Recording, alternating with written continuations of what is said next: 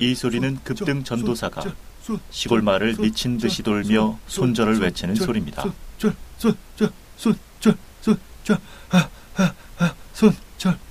시장의 소리를 찾아서 주식빵집과 함께합니다.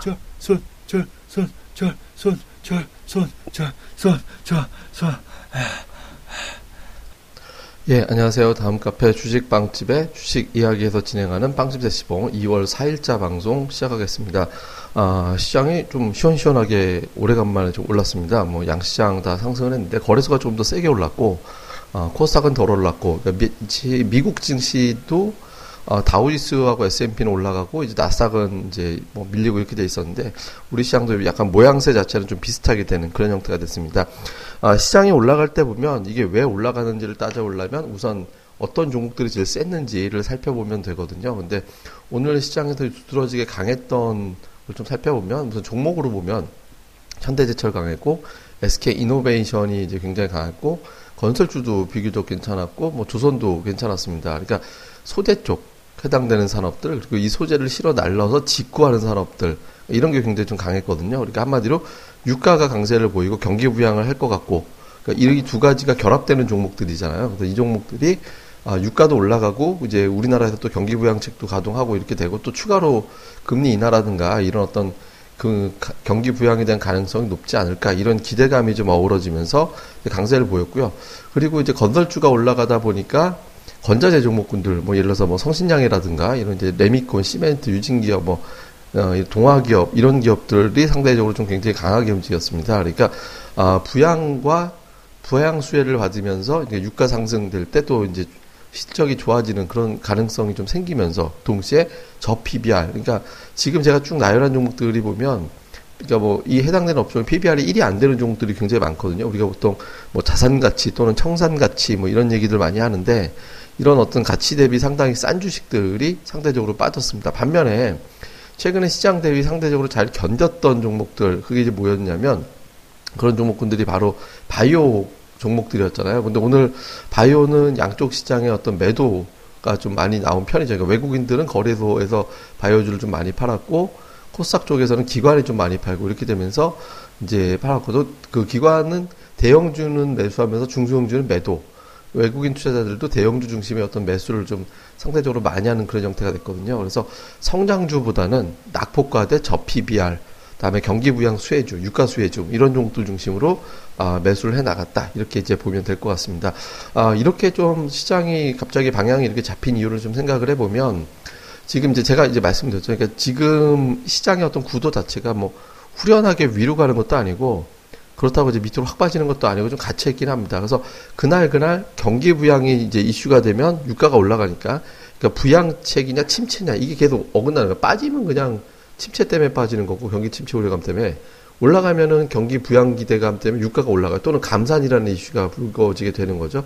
그러니까 지금 자꾸 이제 사우디가 감산에 대한 이제 군부를 지피고 있고 전 세계적으로 증시 부양 또는 경기 부양을 하기 위해서 돈을 넣잖아요. 오늘 뭐 중국이 또 추가적으로 돈 투입했고 일본 마이너스 금리를 추가로 할 거다 이렇게 얘기까지 이제 공공연하게 했었고 미국도 지금 심지어는 올해 이내 금리 인상 안 될 것 같다라는 식의 어떤 보도가 나왔거든요. 이게 굉장히 유가도 자극하고 증시도 좀 자극할 만한 요소가 되잖아요. 근데 이게 사실은 다 보도일 뿐이지 실제로 그렇게 한다라고 아무도 보장할 수가 없잖아요. 그러니까 이제 그냥 기대감에 의해서 올라가는 거니까 이 부분이 이제 구체적인 어떤 그러니까 이 얘기에 대한 어떤 반대 개념의 어떤 이슈도 언제든지 나올 수 있다라고 봐야 되거든요. 그러니까 이게 계속 이제 뭐 좀 시장을 좀 어지럽히는 뭐 그런 요인이 되긴 할 겁니다. 근데 적어도 제가 어저께 뭐 어제 하락으로 이제 시장이 좀 바닥을 친 것 같다. 일단 단기로는 적어도 박스권 하단은 본 것 같다. 제가 이제 박스권 그려드린 게 아마 1880, 1950 사이 이렇게 해드린 것 같은데 어제 저점이 1882였거든요. 그러니까 별다른 어떤 이변이 없다면 그게 바닥이 되는 게 우리 시장에도 좋았고 그렇다고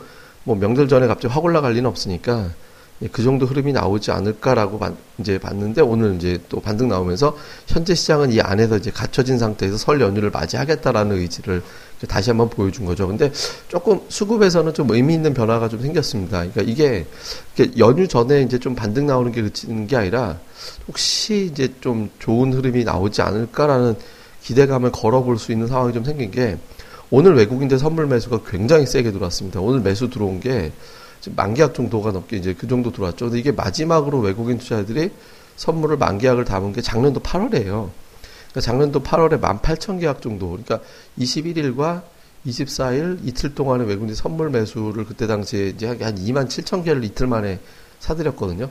그러니까 엄청나게 사드렸죠. 근데 그때 당시가 지수 여러분들 코스피 한번 종합주교 띄워 저 띄워놓고 보시면 정확하게 시장 그때가 바닥이었어요. 그때 바닥 돼서 거기서부터 지수가 한 200포인트가 넘게 올랐거든요. 그러니까 물론 뭐 지금 뭐 반등하다가 나온 선물 매수 그것도 외국인들이 뭐 선물 매수 만기하겠다고 해서 뭐 바로 올라가는 것도 아니고 그 다음 날 이러다 느닷없이 선물 도로 다 팔아버린 날도 굉장히 부지기수로 많거든요. 그러니까 이거 자체를 좀뭐 이미 딱 이렇게 하기는 어렵지만 오늘 선물 매수 들어온 거에 상당 부분이 매도의 청산이었습니다. 그러니까 신규 매수는 아니었고 기존에 이제 매도 포지션 쥐고 있던 거를 상당 부분 털어내는 흐름이 나왔거든요. 그러니까 외국인들 누적으로 쥐고 있던 하락 배팅이 많이 줄어든 거예요.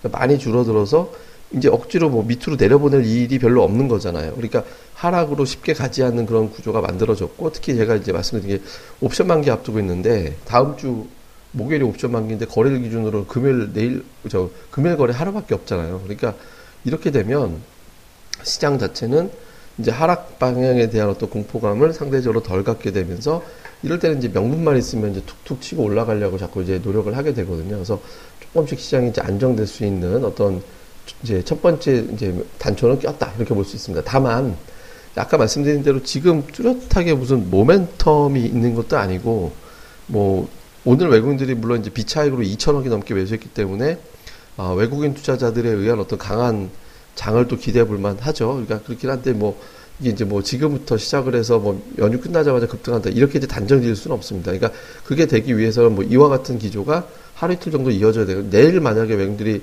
선물 매도가 한 방에 바로 출회가 되지 않는 형태가 된다면 조금 기대감을 더 높여도 될 것 같아요. 근데 일단 그것도 1950선 그러니까 지금 1950선 정도가 일봉에서 보면은 61선, 121선 사이로 들어가는 거잖아요. 그러니까 일단 그 선까지는 이제 좀 그렇게 아주 어렵지 않게 반등 나올 가능성이 있는데 그 선에서 이제 뚫고 나가는지 여부 되게 중요하다.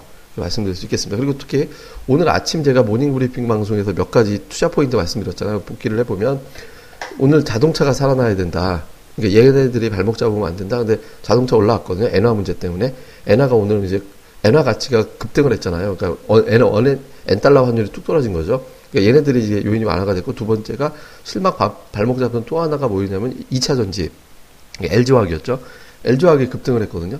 그러니까 시장에 발목 잡는 애들이 일단 살아났으니까 이제 밟히는 이유는 좀 완화가 된 거고 그 다음에 또 한 가지가 제가 환율을 봐야 된다. 환율이 되게 불안정하기 때문에 환율에 대한 어떤 부분을 잘 봐야 된다라고 말씀드렸는데 환율이 오늘 15원 빠져가지고 1200원대 초반으로 내려와 버렸거든요.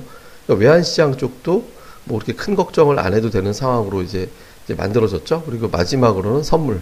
예, 그러니까 외국인 투자자들의 선물이 좀 많이 이제 들어와야 된다. 어저께 선물을 이틀 동안 좀 많이 팔았기 때문에 선물이 이제부터 또 매도가 시작인가 이렇게 돼버리면 시장이 굉장히 골치 아파질 수 있었거든요. 그러니까 이 부분이 해소가 되는지 여부가 굉장히 중요했는데 예, 나름은 이 여기서 이제 외국인 투자자들이 다 원하는 수준으로 이제 만들어 줘가지고 뭐 시장이 어쨌든 박스권은 최소한 유지하면서 움직일 수 있는 계기를 만들어줬다 이렇게 볼 수 있겠습니다.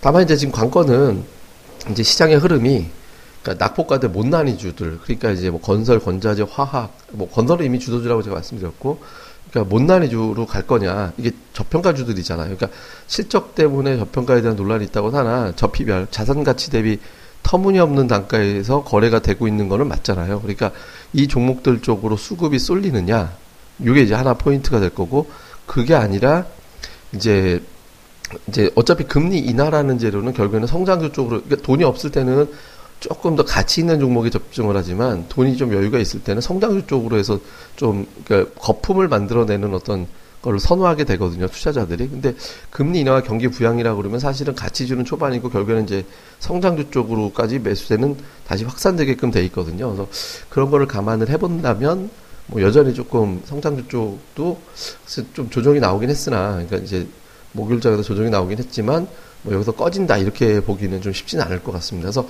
지금 현재로서는 그냥 기존에 제가 이게 뭐 말씀을 드려왔던 포트 구성들 있잖아요. 그러니까 뭐그 구성이면 현재는 저는 충분하다고 생각하거든요. 그게 뭐였냐면 거래소는 건설, 화학, 그다음에 IT 예, IT라 하면 여기서 뭐 다른 게 아니라 뭐 하이닉스, 삼성, 전기 뭐 이 정도로 보시면 돼요. LG 전자까지 좀 조금 더 확장해서 본다면 다음에 거래소 코스타 그러니까 중소형주 쪽에서는 제가 OLED 전기차 바이오 제약 이렇게 제, 저, 바, 저기 전기차 쪽은 조금 바닥치고 이제 2차 전지 관련주들 살아나고 하면서 좀 올라오기 시작했거든요. 그러니까 OLED는 워낙 강했고 워낙 강하게 움직였고 지금 바이오가 이제 최근에 좀 조정이 나왔지만 저는 바이오도 끝났다라고 생각을 안 합니다. 그러니까 요 구성으로만 해놓으면 시장이 어떻게 되든 굉장히 대응하기가 좀 수월한 상태가 될 수 있거든요. 뭐 어쨌든 가치주도 있고 저평가주도 있고 뭐, 뭐 이런 식으로 다 섞여 있는 편이기 때문에 이 상태 그대로 이제 가시면 되지 않을까라고 생각을 합니다. 그래서 조금 뭐 시장의 긴장도가 조금 덜해지기 시작한 것 같아요. 뭐 약간 근데 뭐 저기 연휴 전이니까 너무 무리하게 뭐 어떻게 하겠다 이렇게보다는 그냥 지금 제가 여지껏 제시해 왔던 그런 기조 그대로 유지하시면서 예, 그대로 가시면 될 것 같습니다. 예, 자세한 내용은 제가 카페에 저기 다 정리해 놨거든요. 그러니까 텍스트로 다 정리해 놓고 있고 특히 카페에서 저희 20국의 종목이 막 실적 발표하면서부터 쭉쭉 급등하고 막 이렇게 올라가고 하고 있잖아요. 그래서 저희가 최근에 또 종목도 이런 장에서 막 그 잘못 시장 흐름 잘못 읽으면은 또 완전 또 소외될 수도 있잖아요. 그러니까 그렇게 되지 않으시게 공부할 수 있는 자료도 많이 올려놓고 정보도 많이 올려놓으니까 카페 오셔가지고 많이들 보셨으면 좋겠습니다. 저희는 다음 카페 다음에 오셔서 주식빵집 이렇게 검색하시면 되니까 다음 카페 주식빵집의 주식 이야기로 오시면 되겠습니다. 예, 그러면 오늘 하루 마무리 잘 하시고 저는 또 다음 시간에 뵙겠습니다. 감사합니다.